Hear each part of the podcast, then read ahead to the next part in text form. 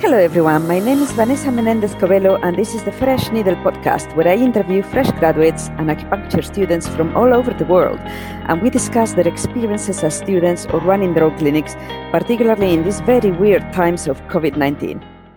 I want to tell you about an amazing opportunity that is opening up for new graduates who are looking to build their acupuncture practice. Naava Carman is a leading acupuncturist and herbalist specializing in fertility, gynecology, and the immune system.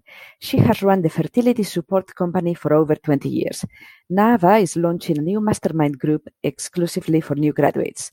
This mastermind group will meet every two weeks to provide mentoring, guidance, and inspiration, and will focus on clinical skills and the practicalities of building a business. This will be a close knit group of practitioners who will work together for a year to develop the skills and habits required to be clinically effective and financially successful. I recently did a session with Naava, and what I liked the most about it is how safe I felt about discussing my fears and worries. I came out of it with a list of very practical, achievable steps to implement change. There are only six places in the group, so you need to apply quickly. Go to www.fertilitysupport.expert forward slash graduate.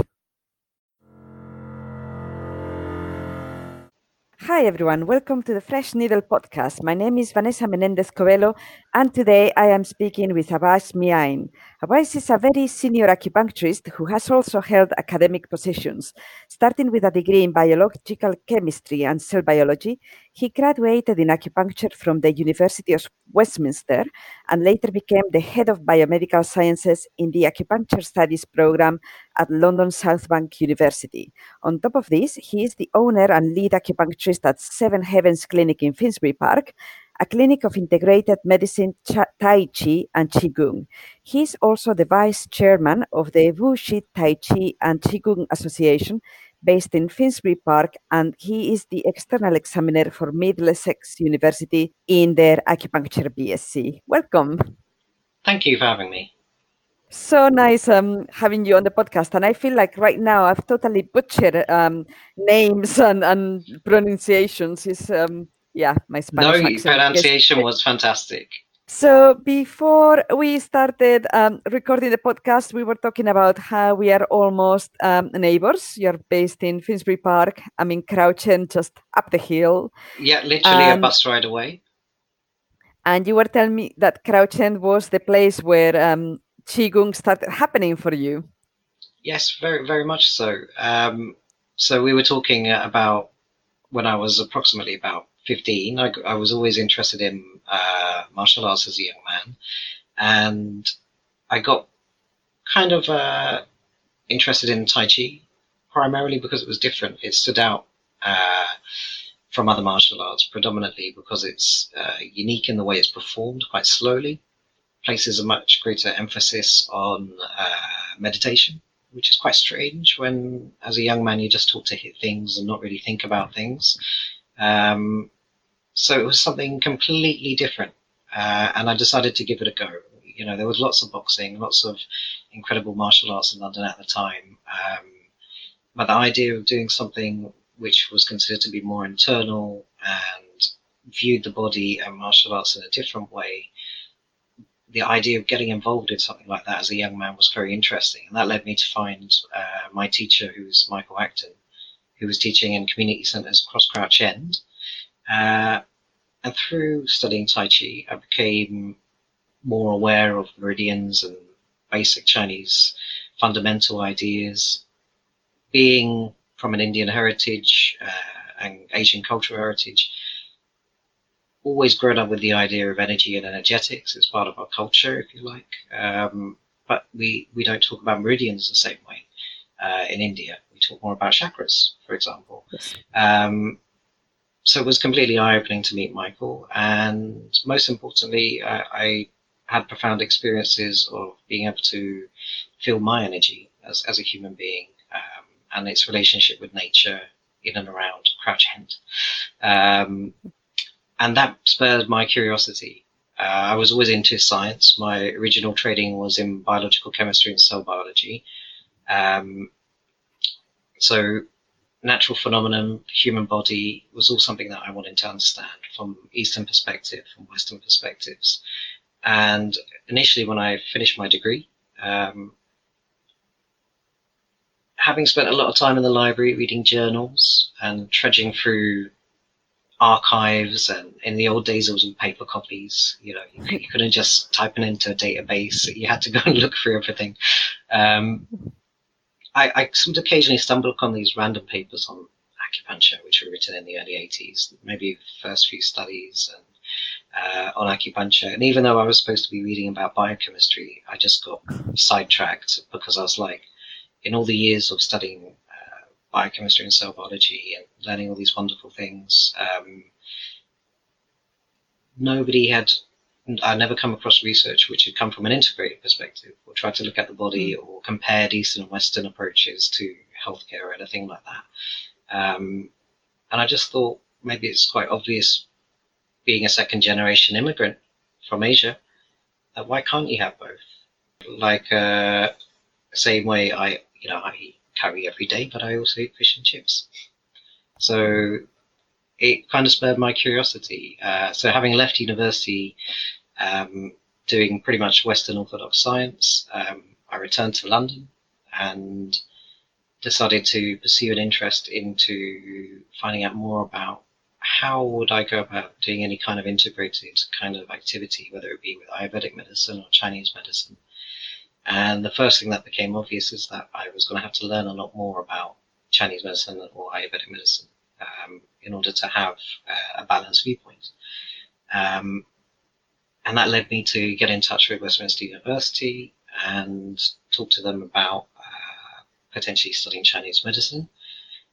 And then pretty much instantaneously fell in love with acupuncture and massage and Tuina. And um, initially my thoughts were is that I would perhaps stay more on the research side, but being in clinic as a student, um, I very much realized that actually hands-on is where I wanted to be very much. Um, so I don't know, maybe after years of playing with petri dishes, being able to interact with human beings was a lot more rewarding and, and less spreadsheets. So it was win-win for me all round better conversation uh, and and less spreadsheets. So that ultimately, when I left Westminster, um, I was just very happy to pursue getting my hands on patients and learning more about the medicine through experience as a clinician, rather than burying my head in books.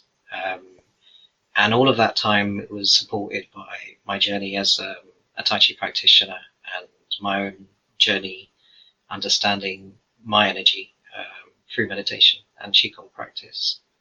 Uh, so yes, it did start in Crouch End.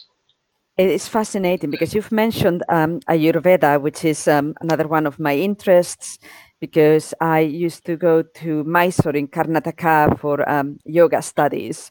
So I initially started with Amazing. the yoga, but funnily enough, my first experience of acupuncture was there because what happened is a lot of the people that went there to study yoga um, had skills that allowed them to afford those trips.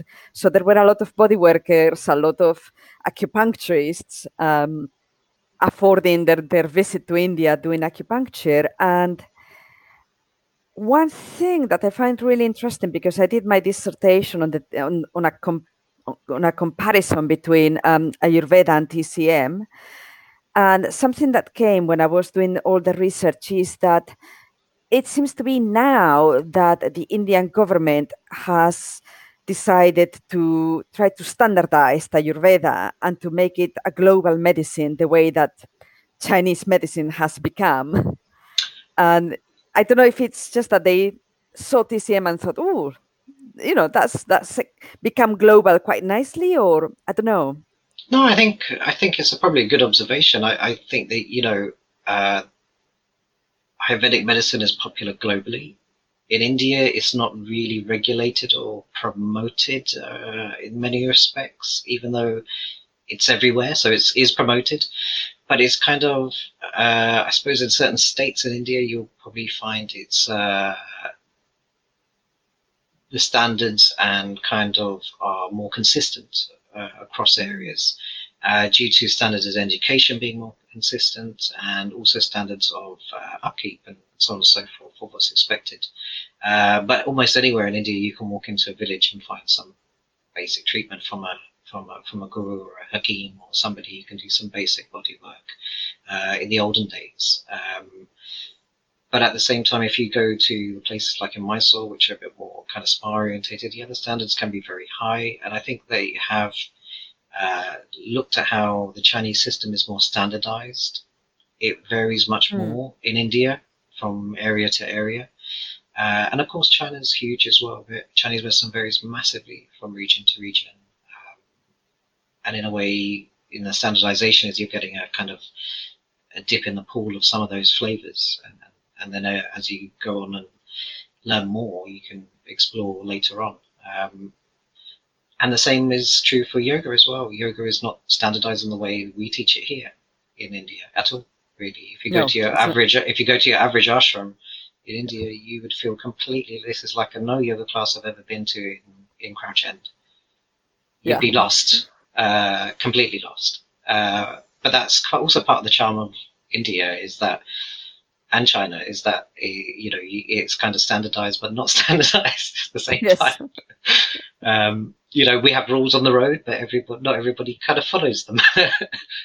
uh, so, yeah, one of the things that I'm actually um, I, I, I, have doubts about this uh, because I was looking at um, has there been contact in between, you know, the two systems, and here in at least in London, what you see a lot of is um, Yin yoga. So Yin yoga is a very slow style of yoga where you get into mostly supported laying down poses and you hold them for like you know five minutes. The idea is that you really get into the fascia and into those kind of tissues but they also talk a lot about meridians about chinese medicine meridians and i have to admit i've actually not looked into yin yoga a lot but i think it, it to me it seems interesting why would they mix in such a way instead of saying well we're going to do long hold poses, but we're going to work on the chakras. But somehow they talk about, you know, the meridians and they talk about some poses for the kidney meridians and some poses for the liver meridian. And I, yeah. I don't know. So it's exactly the same as a modern acupuncturist not talking about meridian and just saying it does something to the nerves.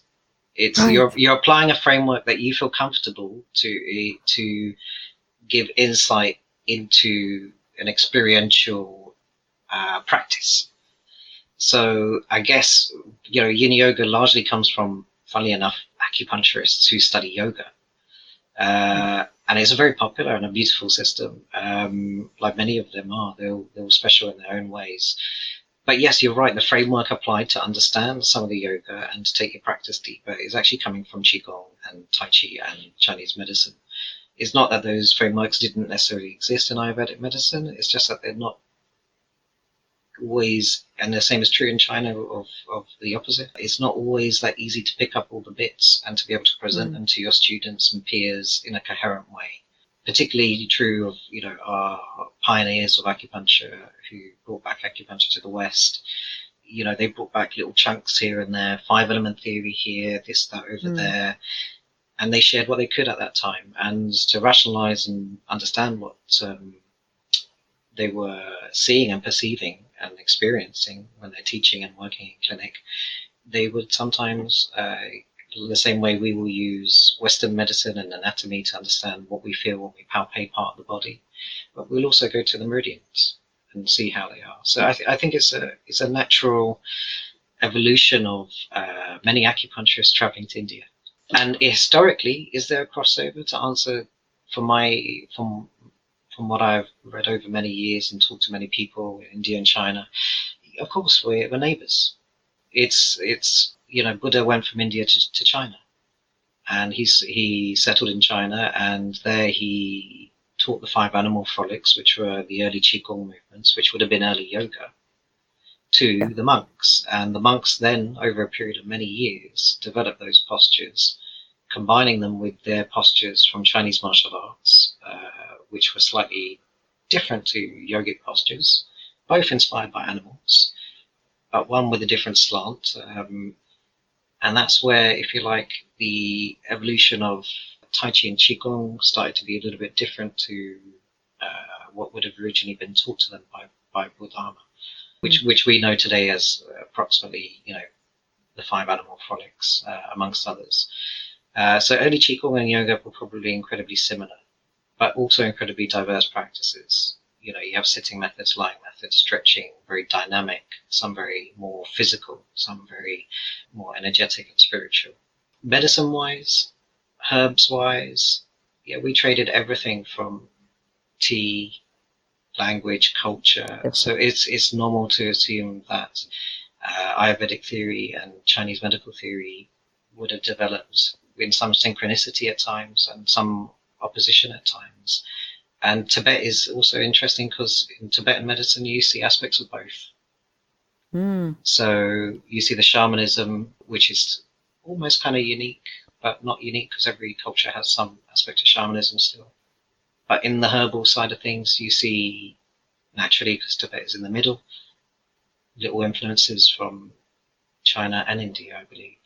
And then to make it more complex with the Silk Road, you had Western herbal medicine coming with Alexander the Great into Asia, uh, which is influences. Those influences are still there today in parts of Pakistan and India. You can find people mixing Greek herbal medicine with Ayurvedic medicine, and it's just become normal. In- incredible, really. Yes, I have a friend, my friend uh, Mark Singleton. We um, we were uh, we were living in Cambridge at the same time, and this was a period where it seems like a lot of the academic studies of the history of yoga were done by white Western people. so he ended writing a book called The Yoga Body, where his thesis, because this was his PhD thesis, um, was that a lot of the modern yoga postures came from the um, British Army, the British gymnastics that the, the British armies went and taught. And um, I remember the poor guy. So he wrote the book, and at the beginning, it was like this. A, this was a great book, but then he got absolutely roasted with issues of I don't know, colonialism and cultural appropriation. And in a way, I'm glad that I actually never really um, had the time or the inclination to get into this the, the studies of the history of yoga because as a you know white Spanish woman, I I, I don't have a lot to. it's incredibly interesting, but like like uh, any of these things, you find me two Indians who can agree on the history of yoga.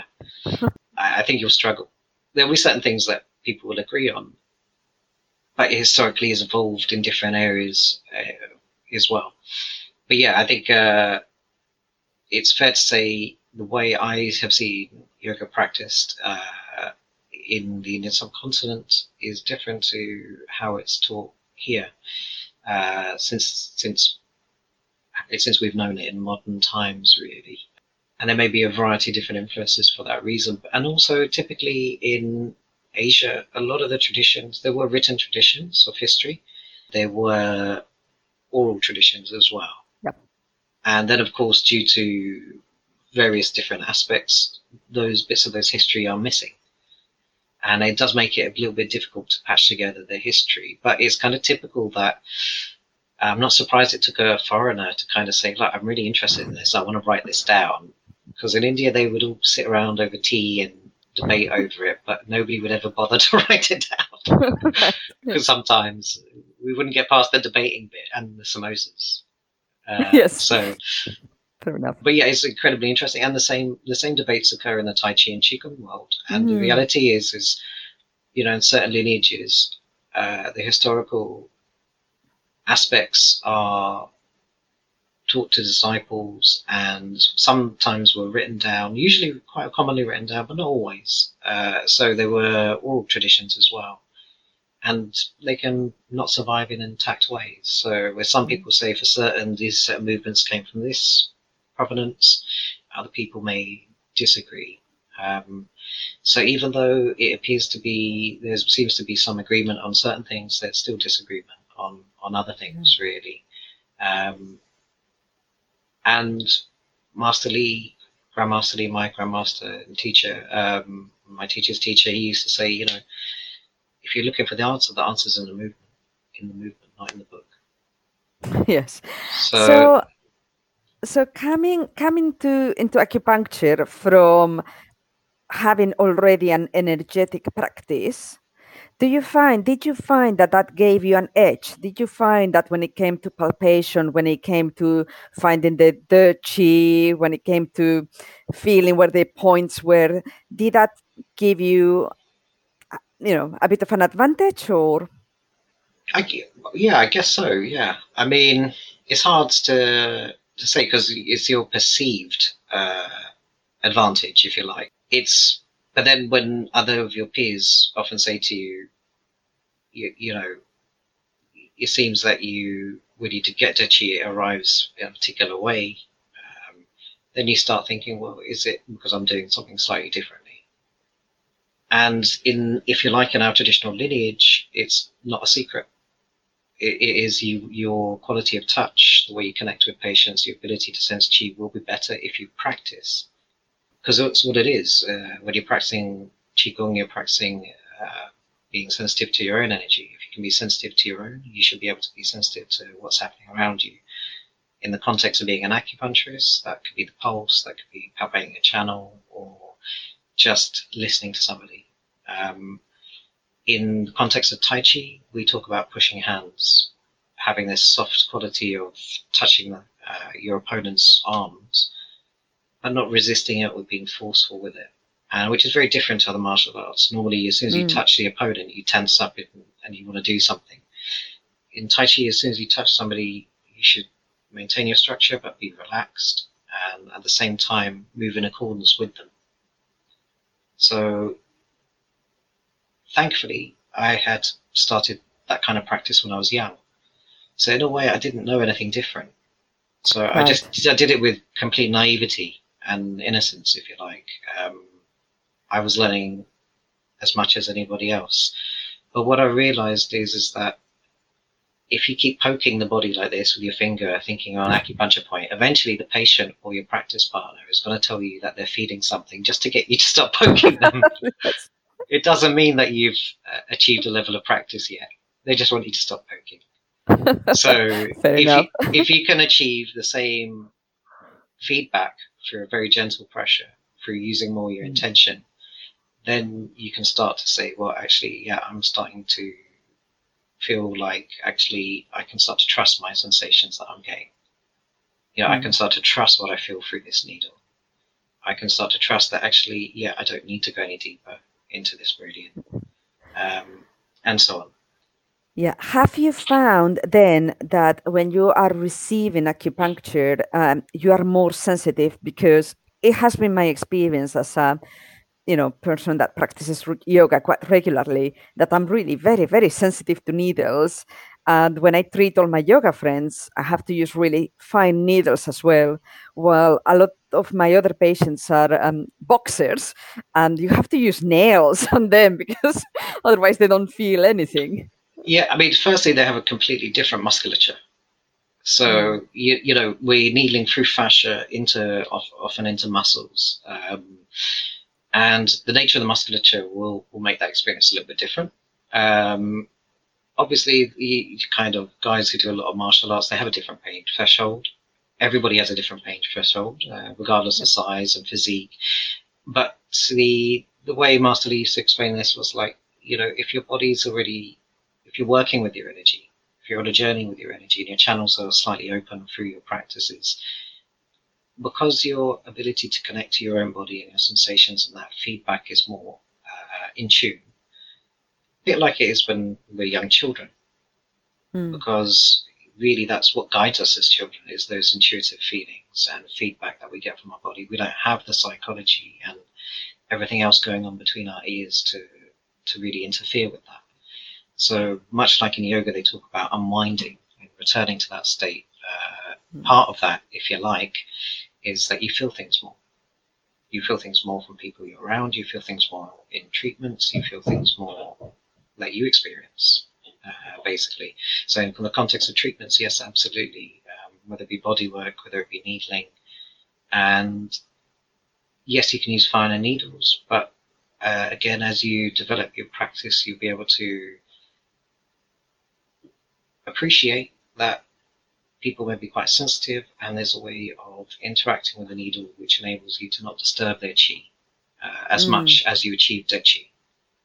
And again, it's something I used to say to students a lot. You know, when you get de qi, it doesn't have to be this hugely violent sensation which floods the sympathetic nervous system with lots of stimulus, which then takes you a long time to calm down from. You know, yes, it can be good good part of the treatment, depending on what you're doing, what type of acupuncture, and what kind of sensation you're going for. Uh, but you don't necessarily need to make somebody's hair stand on end. Uh, it can be incredibly subtle too, and can be achieved with you, you know rigorous manipulation, uh, high frequency manipulation, low amplitude lots of different ways to achieve um, how or to stimulate people's energy in the way that you. Because ultimately, as acupuncturists, what we are doing is moving people's chi um, as a fundamental way of interacting with their bodies. Um, so yes, it is my experience um, as well, but it's so weird because your experience is just that. It's yours, isn't it? Yes. yes, I, I I think because you, you touched on the on the you know at the end of the day you need hours and hours of experience to refine your practice, and this podcast is mostly aimed at acupuncture students or people that graduated quite recently, but like me. And what happened to me is that I started practicing. I think it was mid October, and around February was when I was really getting into it. I was starting to get regular patients. I had steady influx of patients, and I was like, oh you know, I'm, I'm starting to feel comfortable. And then we went into lockdown. And now we are coming out of the lockdown. I had maybe, I don't know, two, three cases of urgent care, but not that many. But now we're supposed to be in the new normal. But uh, it's, as a very new acupuncturist, it's frankly quite terrifying and a little bit upsetting because I feel I have forgotten everything. Yeah, I, I can I can totally appreciate that. Um, but like everything, it's like riding a bike. You've studied hard for several years. You have a lot of clinical experience behind you as a student, and it is scary being out there on your own. Um, but one of the great things as um, as I've been involved as a teacher in a few different places, uh, LCTA, South Bank, the Confucius Institute, uh, and then being involved with uh, BAAB a little bit, looking at standards and mm. uh, being an external examiner gives you an insight into other institutions. Um, you know, the vast majority of places train acupuncturists to really quite a good standard. Um, mm. You know, we all are never going to feel adequate when we leave university. Um, it's natural. But uh, looking from outside and having the benefit of having a few years under my belt now, um, I can reflect on how I felt when I first left, and actually, I can kind of say to you guys with confidence, actually, you know, guys, you've got a good foundation. Of course, you're going to feel this way, but you have a you know a good basic competency with with your 400 hours of clinical training. Uh, you wouldn't have made it through there if if you didn't. But at the same time, because because you, it's all about rhythm and we're creatures of habit, and you're just getting into your stride and you're knocked out of your stride, it's going to be a bit like getting back on your bike. So the first month is going to be awkward, and then once you find your flow, it will feel less of a struggle, and it and it will be tough, like anything in the beginning. When I first graduated, uh, it was 2006, and it was pretty much we were going into the early stages of a financial crash, and there was yep. going to be a global recession, and it was going to be 1928 all over again and of course, we were all worried. It's not a great kind of way to leave university in debt, uh, trying to build a practice or any kind of business in potentially in those kind of circumstances. Uh, but as you were able to show in October, you were able to do it, and you'll be able to do it again. Um, but it does take time and, and a little bit of patience. And I think with the nature of lockdown, I think people who have had a bit of acupuncture with you in the past and are kind of used to coming to see you are probably going to be much more likely to resume treatments sooner, depending on their individual circumstances. Some may be shielding, some due to work and other commitments and homeschooling may not be able to. and then the people who would come more probably infrequently may feel less confident to mm. potentially go for that kind of a treatment at the moment. If they're going to leave the house, it's going to be for work, family, yeah. or to do shopping, and that's about it really. Um, and then you've got other genuine emergencies. They genuinely don't really want to go to, you know, there's a six to twelve week waiting list at, for the physio. Um, yes if they're already on quite a lot of pain relief and they're looking to see an acupuncturist, a chiropractor, or an osteopath locally, I think there will be some of those too. But I think yes. unfortunately you don't have uh, uh, you haven't been in your practice long enough to have a, an extensive list of people who've been coming to you for you know six months or so. But that will build back up in, in, in due course. Well, interestingly, the urgent cases that I treated were um, anxiety cases. So I had um, two young men that had had panic attacks of such a magnitude that they ended in hospital and they went to hospital imagine in the middle of the lockdown going to a&e must not have been a fun experience they went to hospital they had all sorts of tests and the doctor said you are having a panic attack. So they came for acupuncture because they said i really you know i, I don't i cannot go to a&e and a, again. It's scary but at the same time i cannot live like this.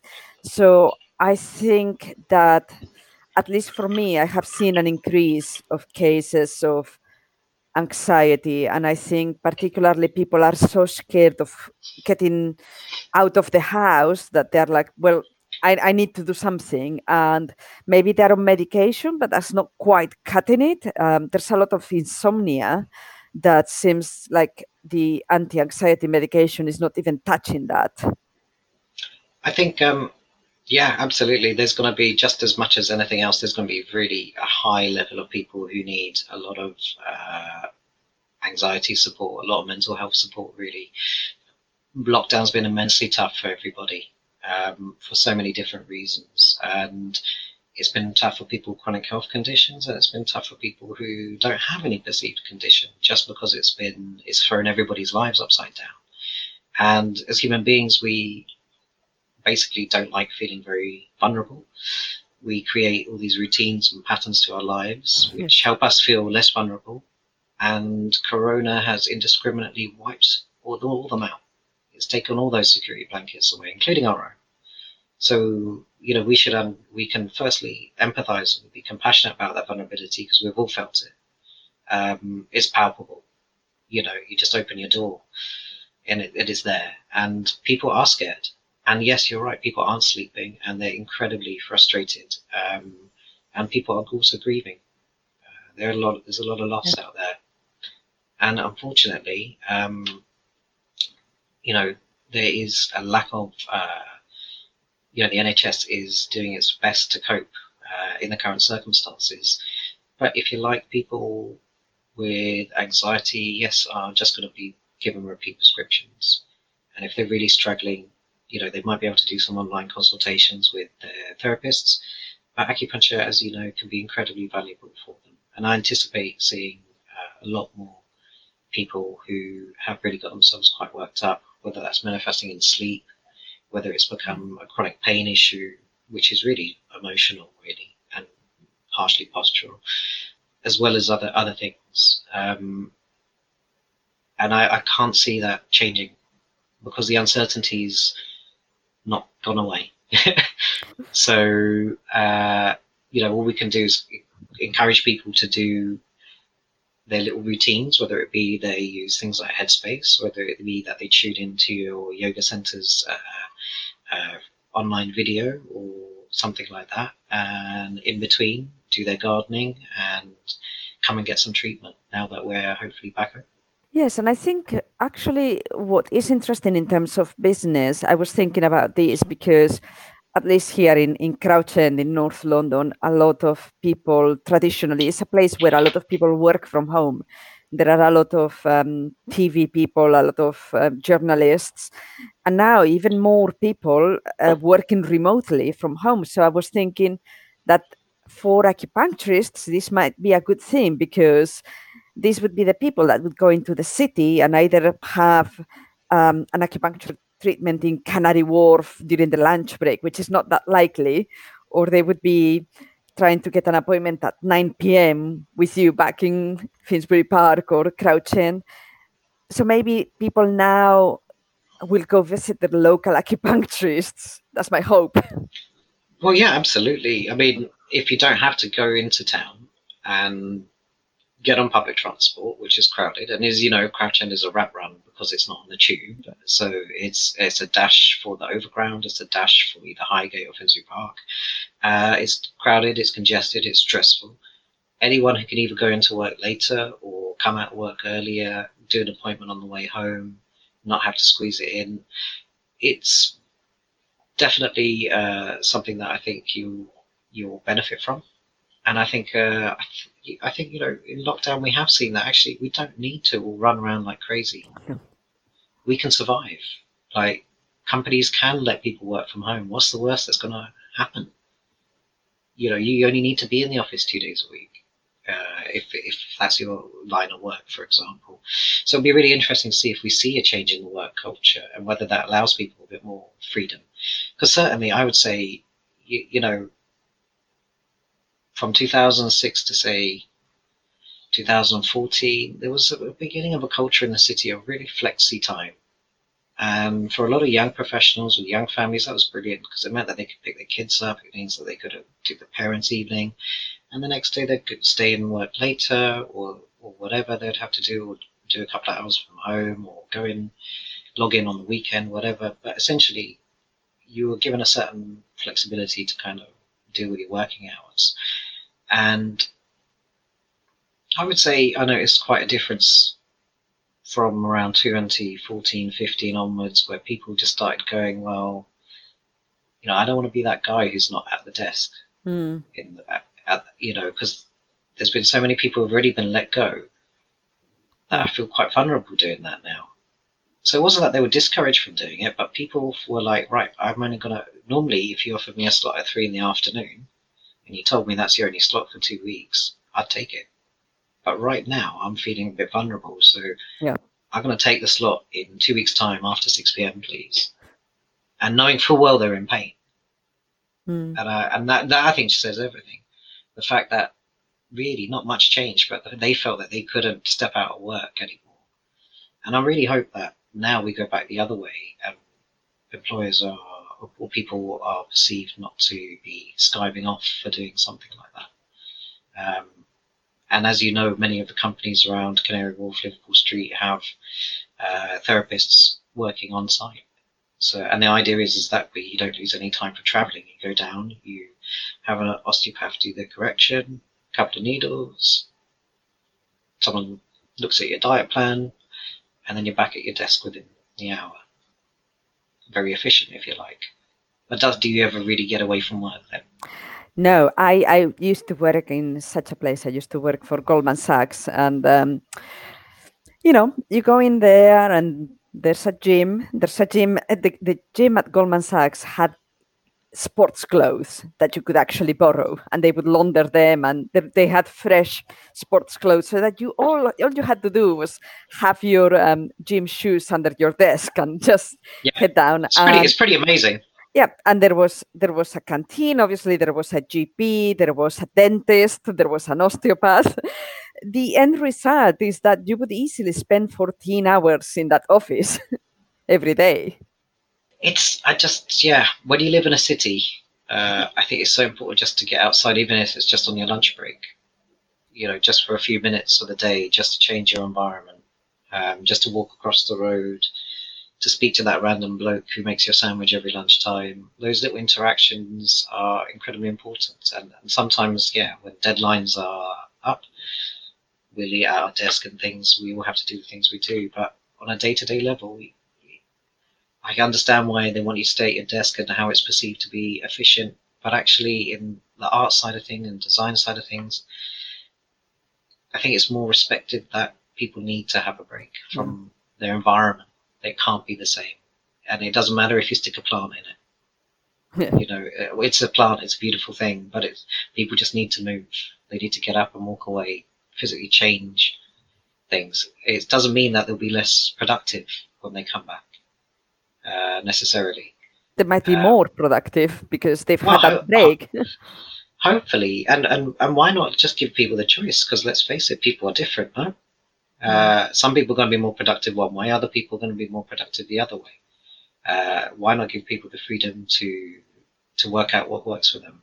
Um, uh, hopefully. Yeah.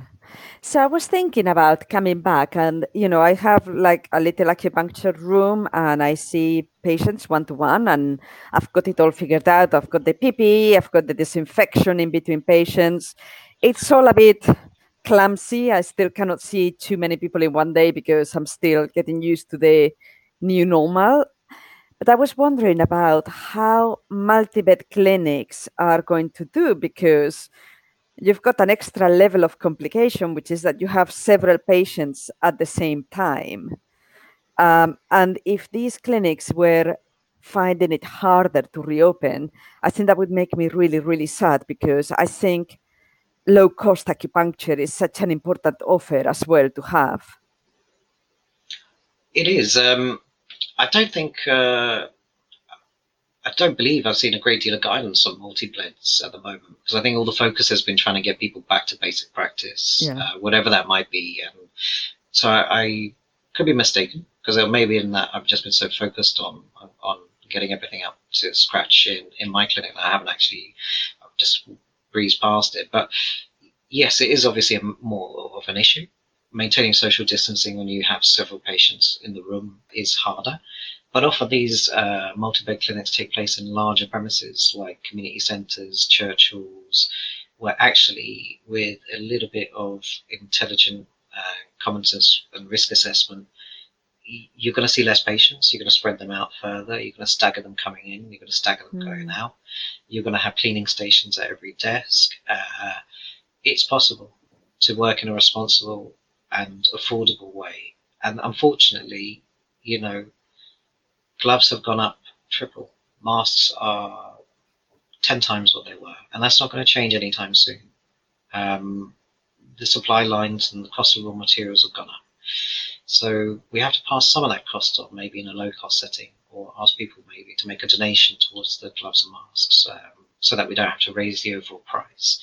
But you're absolutely right. You know, one of the things um, I really benefited a lot when I first left acupuncture university uh, as a young graduate was volunteering and helping out multi beds. Really, mm. um, you know, Westminster made it compulsory to for us to do some shifts at the Gateway, oh. uh, which was part of Lambeth Hospital, um, which was an incredible facility, and we also did some observations in the NHS clinics, um, as well as we had our own body clinic as well, and there are so many amazing projects in London which are desperate for support from young acupuncturists. And if you have a few hours or half a day a week, you get to basically practice the art you love, which means that you learn because you only learn through practicing. You know, reading is fantastic, but you've got to practice. Yeah. Uh, and it, practice means seeing patients. And the frustrating thing is in the beginning, how do we see those patients? Because we're so desperate, we just want them. Yes. And one one of the ways we want one of the ways you're going to get that and fulfill that need is to, to volunteer and to go to places. Uh, so uh, at South Bank, we would off, we would send some of our graduates would be kindly taken up by um, St Joseph's Hospice, which is a palliative care centre in Hackney, uh, and they'll be supporting the cancer teams and uh, the outpatients there as well. Uh, and they do end of life care as well as a variety of different things. And you get to there's the Stepping Stones project in Hackney. So many different projects um, where you can potentially uh, help out. And in doing so, you get to see a lot of patients in one day, which you probably wouldn't in your early private practice. Yes. And you also get to learn by seeing complex cases. Okay, the type of people who need a lot of acupuncture are usually, unfortunately, can't afford the type of fees that we may charge. Um, they may be unable to work due to their health condition, and they may have layer upon layer upon complex presentation. Um, and this may be different to somebody who just comes in who's really stressed out because he's delivering yeah. a pitch to Goldman Sachs. I mean, don't get me wrong, it's, it's in, is stressful in his own context of his life, but it's a different stress. It so you're is. getting to learn to you're getting to learn to see something different and how to help that person uh, who may not be otherwise be able to walk into your clinic. And you also get to benefit from the advice of working with senior colleagues. You know, the camaraderie we have in our community is amazing. Um, even just in lockdown, the way people have supported each other has been fantastic. Um, and of course, like anybody, we sometimes fall out with each other. We're a, fa- we're a family after all. but on the whole, it's been largely supportive. And, you know, most acupuncturists want you to learn. And when you're there shadowing them or helping them in, in a multi bed clinic, you're going to learn loads. Absolutely. Basically. I was volunteering at um, Consonant Services in Tottenham. Um, they had a once a month um, wellness or health clinic where um, they knew that I was a fresh acupuncturist, but I was paired with um, Stacy Chapman.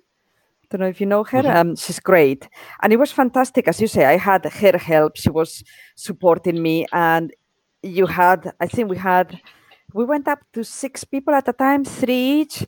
You had to really work quite carefully around setting up your clean field, and obviously you couldn't undress people the way you undress them in in in a, in a clinic with a couch. So you had to be quite creative, do a lot of hands, a little bit of feet, carefully. It was a fantastic experience, yes. Uh, but unfortunately, they've had to close down that service. The economy seems to be taking a hit. Yes, but I think there's going to be a lot of people who are going to need uh, help in getting back on their feet, and a lot of them are going to be on a limited budget, and there will be a lot of space for multi-bed uh, provision going forward. Um, you know, the long-term effects of having post-COVID are yet unknown. Really, Mm. we're learning all the time, and hopefully, you know, some of these projects may be able to apply for some local sources of funding, council funding, as a external source of support for their local services by helping people. So let's keep our fingers crossed that um, those projects stay afloat and stay viable. They certainly provide an incredible service to the community. Also, the NHS offers a lot of acupuncture and, uh, and can sometimes be people's first experience of acupuncture. So, approximately around 70 odd percent of NHS uh, pain clinics offer some form of acupuncture. Um, you've got physios doing acupuncture, you've got GPs, etc., etc., etc. So hopefully, people should still be able to get some access. And if you have a little bit of time, um, you may still be able to volunteer in a variety of different settings, really. But certainly, when I graduated, it's something I loved doing. I was able to talk to acupuncturists who graduated two to three years before me, get tips. Uh, Yeah. I was able to talk to people who'd been doing acupuncture for 20 to 30 years. Yeah. You know, uh, and have a cup of tea and say, right, you know, why did you put that needle there? Enlighten me. Yeah. Um, and yeah, it's an invaluable experience. It's worth its weight in gold, um, really. Because eventually, little bit by little bit, your patients will start building, word of mouth starts spreading, you get busier, and busier. You look back over the years gone by, and before you know it, you don't have that time anymore to volunteer um, because Mm. you've got too many patients of your own. And rather than worrying about filling the space, use your time to create wealth is what I would say to, to early graduates.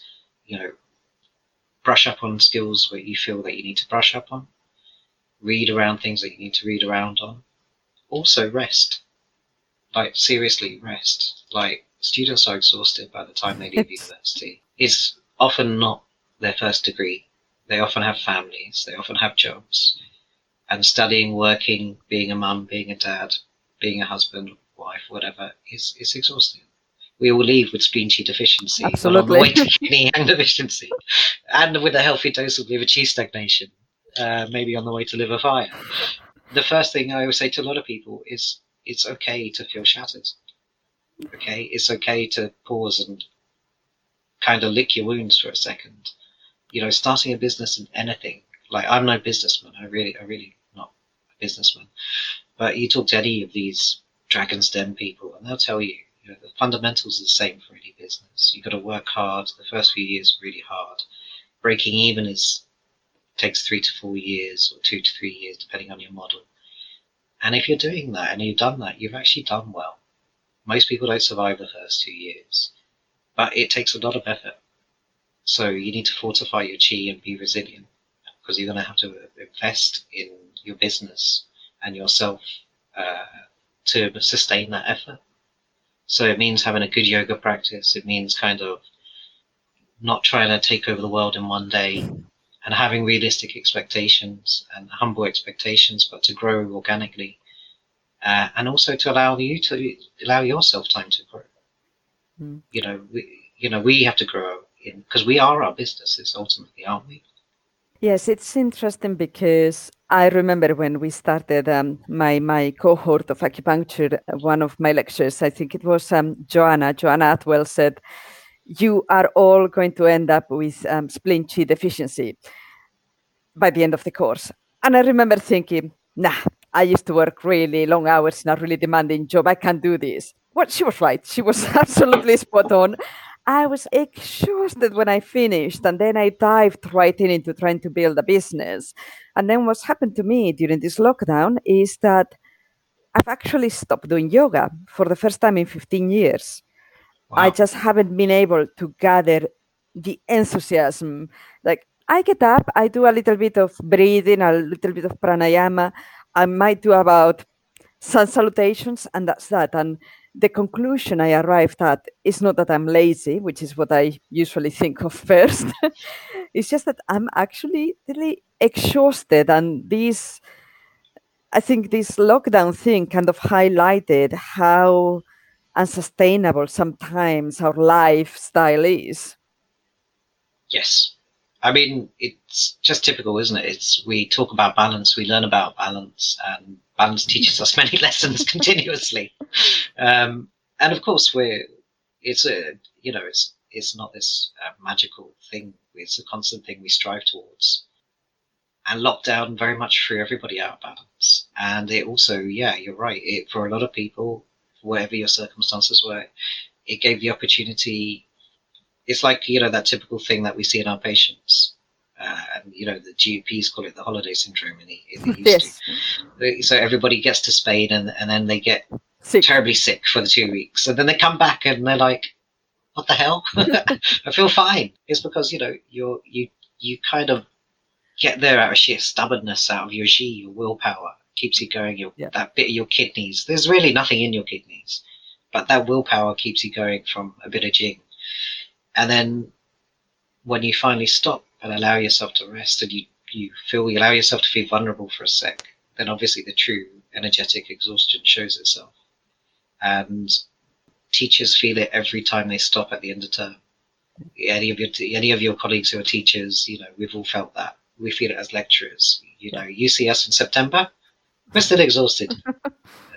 yeah, we only had two weeks off. By the time we finished marking the dissertations, yes. yeah, it's okay to be exhausted. It, it's okay, and and it's okay not to practice a, a little bit because as as a long time practitioner of Tai Chi, if I didn't practice uh, that way, I'd feel pretty crappy. And more often than not, I feel better when I practice. So mm. I, I, generally always do. But uh, something I always tell students is sometimes it's okay to have a break. You, you know, it's about how you practice, not the practice. So actually doing little bits of pranayama and, and stuff like that is absolutely fine. What that's what your energy is asking for. It's asking for stability and nurture, not to be bounced around the place. So, you know, as one of my teachers would say, when when things are feeling turbid and a bit confused, just hold your center. Mm. You know, you don't have to do all the dynamic practices because that's going to stir the, the silts. It's going to really stir the emotions make you feel more vulnerable actually. So what you need to do is actually just let all that go and focus on holding a bit of stillness. Um, and you can do that using a variety of different methods. And rest, you know, yin yang kind of balances. Yeah, we work really hard, put a lot into our patients. When we have families, uh, like you said, you have careers and we're going to study. Then, oh my God, it's career time again. So it's like, and then we get 30 days holiday a year. But then when you're self employed, do you give yourself 30 days holiday a year? So How many no. people? exactly. So another thing I was going to say, you know, it's just something to learn early. Like, you know, it's so tempting to say, I'm going to just work through my holidays because I've got a business to build. But make sure you have time off uh, mm. so that you restore your energy, you return feeling nourished yourself, and in turn can nourish others if, if that's the way you want to work. Um, because, like in anything, uh, you can get burnt out very easily. You know, we're holding a therapeutic space for from nine in the morning till six, seven in the evening. Can be very draining. So it's okay to feel tired and to have a rest. We, you're still Superwoman. I'm still Superman, but even Superman needs a rest. yes. uh, and like I say to my professional athletes, you know, you train six, five days a week, depending on your discipline. But if you don't get the adequate rest, you're actually becoming less efficient. You know, your musculature, everything is getting, you know, you might perceive it to be working better, but actually its metabolic output has gone down. So we have to be taking our own advice sometimes. So it's okay to feel a bit exhausted and um, to wind back a little bit. And hopefully that will give you a springboard to spring back in a few weeks' time, feeling more motivated with gloves coming out of your sleeves everywhere, alcohol gel everywhere, um, and ready to take more patients and feeling rejuvenated for some of the challenges we'll face ahead because undoubtedly they will be challenging. But I think, you know, if people continue to do the things you did before and you let your passion for helping people and acupuncture show, people, of course, are going to come and, and book with you. Just keep our fingers crossed. Yes, yes, it will be fine. I think it's just these last couple of weeks. Um, it's a transition, right? So we were in lockdown. Now suddenly it feels like from moment to moment we are supposed to go from absolute lockdown to the new normal. and I think a lot yeah. of people cannot deal with that. And, and and what I would say is when I went back to work the first week, I literally just saw one or two patients a mm. day. I just worked half a day. And it took me half a day just to kind of remember to wipe everything and do everything now I'm getting the swing of it. I can turn the room around a lot faster if yeah. needed. But I'm I'd rather see less people and just make sure that I'm getting everything done correctly and that yes. I'm satisfied with everything. Uh, and also that I'm not trying to do it all too fast because that's also exhausting. Because you're also doing it with a mask on and, and extra clothes and and and it, as many people have commented as you would have read, you know, you know in our rather strange humid summer that we're having. Um, you sweat under there quite quickly. Yes. Um, and so on and so forth. So it's hard when you're renting a room and you're paying maybe for the whole day, maybe over an hour. But give yourself a chance just to kind of. Uh, it's like your first day in someone else's clinic. Like, okay, okay, they put the couch roll here. Yes. and the hand gel's over there. Like, because, like, you know, my clinic has been the same for nearly 15 years. And to facilitate you having to need to maybe cleanse your hands every time you leave the room and come back, let's say you want to walk to the bathroom, patient wants to come back in, they might want to wash, use, you know, I've had to move things, I've had to yeah. Put, put uh, other things away and uh, move things around, and it feels very strange. Um, but it's starting to feel a little bit more normal. But I'm sure, again, some of the changes I've made thinking about them this week, I'm thinking, well, I could probably move that over there now. Mm. So I'm still going uh, little bit by little bit, but it does feel less strange. Uh, the first few days, not too bad. And what's the most reassuring thing? Yes, we feel a little bit out of our comfort zone, but our patients are so happy to see us. Yes. Um, you know, they are, they've been waiting patiently they've been struggling on so many different levels for so many different reasons, and many of them have had maybe they would have had regular treatment over a period of time mm. in their life. So for some of them, they've never had this period of time where they've not had yeah. either an osteopath or massage therapist or you know somebody to advise them really. Um, and so it's been incredibly testing for some of them. Um, and I think that will, you know, when you see that, it naturally will lift your spirits. And the fact that you're sweating in places under your mask that you didn't know you were physically possible to sweat, you won't seem to mind anymore. Or the fact that you know you can't just uh, do a quick wipe down at the end of the day and think, right, I'll come back and do the rest of the morning. You can't do that anymore. Yeah. You just got to do it and leave properly, and it, it can be done okay. I think, uh, hopefully. yes it's just um, yeah it's all a bit of trial and error at the moment with all the ppe and but you know what i have found is that all my patients are really appreciative of all the care that we are putting into like they've seen you know they because you walk in and it's been it's very evident that the room has been disinfected to within an inch of its life and there's no soft materials anymore everything's wipeable and you are all masked up and they're sitting in one end and i'm sitting in the other to do the consultation and they really appreciate it because I think they come back to acupuncture with a little bit of trepidation. And then when they see that really we're taking the, the safety against COVID quite seriously, I think that helps. Yes. I mean, I think, you know, it's, I, I haven't come across this yet, thank God. But, you know, when, when people go around saying things like the Wuhan flu, mm. it's not great for acupuncture, is it? No you know, I mean, it's all kinds of wrong for all kinds of reasons. But just on, as for any acupuncturist, that's not good for us. It's going to make people feel like that's Chinese, isn't it? So it just adds another layer of why would you want to go to an acupuncturist under the current circumstances. I think in places which are quite cosmopolitan, it's not really too much of a problem. Mm. But uh, yes, it, I, I somebody did mention that to me the other day and said, you know, have you have you found like Chinese restaurants business has gone right down? Oh wow! They're like they're like you know acupuncture. Have you noticed anything? And I said, well, we've all been closed. uh, firstly, but I said that's really interesting. I said, ask me in a, in six months. And now they found out anyway. They tested some water that they had in, you know, tested some really old water, like six months old, or a year old in Barcelona, and they found out yeah. that it had COVID nineteen. So who knows? Yeah, it's in March. Yeah, that's for March. And and I think the reality is, is a lot of physicians from a lot of different disciplines, from a lot of different areas, say that although the symptoms exponentially exploded, they were seeing patients with certain some of these symptoms prior.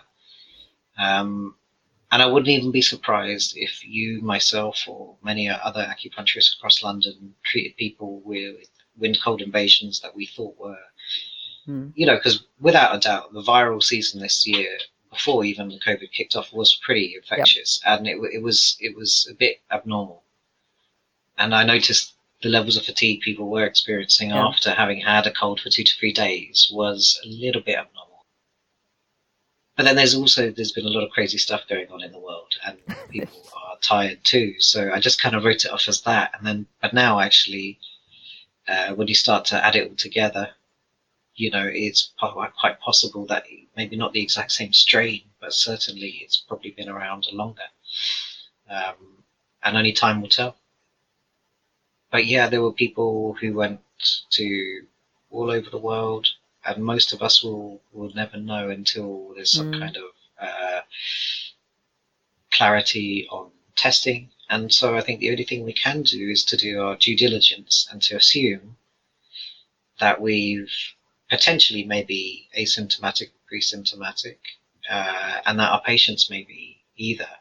And that the only thing we can do to protect our patients who are more vulnerable, because again, yes, we have people have fertility cases, they have the young sportsmen and the young professionals, but we also have a, such a broad spectrum of cases to, you know, the the, your, the grandmother who's had breast cancer for the second time and she's literally just come out of chemo and she's shielding. We have to kind of be comfortable that we're doing everything we can to protect everybody. Um, and with the CDC's advice on most uh, infections are probably 40% are asymptomatic, pre-symptomatic, um, having good protocols at work, um, and all of those kind of things that we've been discussing in the British Acupuncture Council and, and other uh, acupuncture bodies have suggested, I think are going to be key to us having confidence to practice going forward for ourselves and our families. Um, and to give our patients confidence as well. So I'm really glad that you've had good feedback from your patients and I hope that gives you more confidence going forward next week, little bit by little bit. Yes, um, I think I think our message today to the listeners is keep plugging in. We will get through it. absolutely, uh, absolutely, and and to remember to breathe. Got to yes. say that because I'm a Tai Chi teacher. The the ancestors would scold me. Um, so yeah, absolutely, and occasion, and it's all right to also hold your breath occasionally, but just remember to breathe. Yes, it's very um, good advice. yeah, well, when you're sitting there thinking, "Have I sprayed that for the tenth time?" You might find you're holding your breath. but if in doubt, spray it again.